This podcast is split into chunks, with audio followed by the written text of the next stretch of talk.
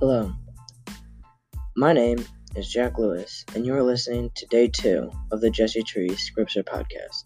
This podcast will serve as the culminating project in a course of revelation of Jesus Christ in Scripture. In this podcast, I will look at the Jesse Tree Scripture passages of Genesis 3 1 through 7 and reflect on, pray with, interpret, and exegete, the, and identify how the passage reveals to Jesus Christ to the world. The tree symbol for day two is a tree, a serpent, and an apple with a bite taken out of it.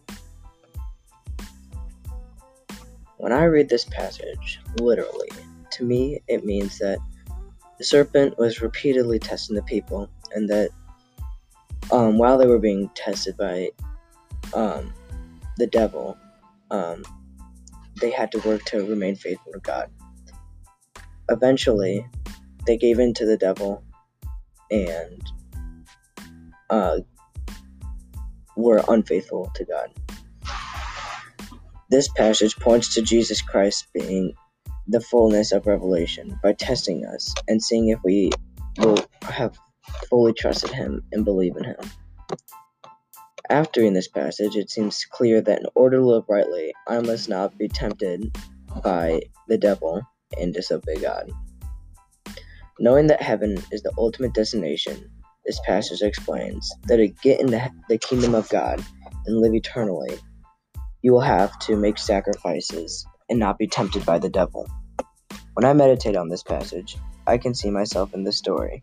I see myself being tempted by the devil and having to stay faithful to God and remembering um, not to give in to the devil.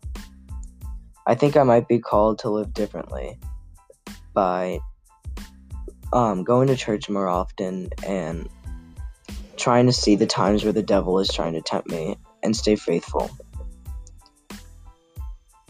Let us pray.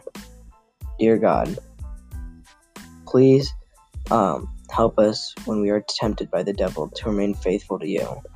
Please help us through these trying times so that we may get out and be okay. Help us to live forever in your kingdom. Amen.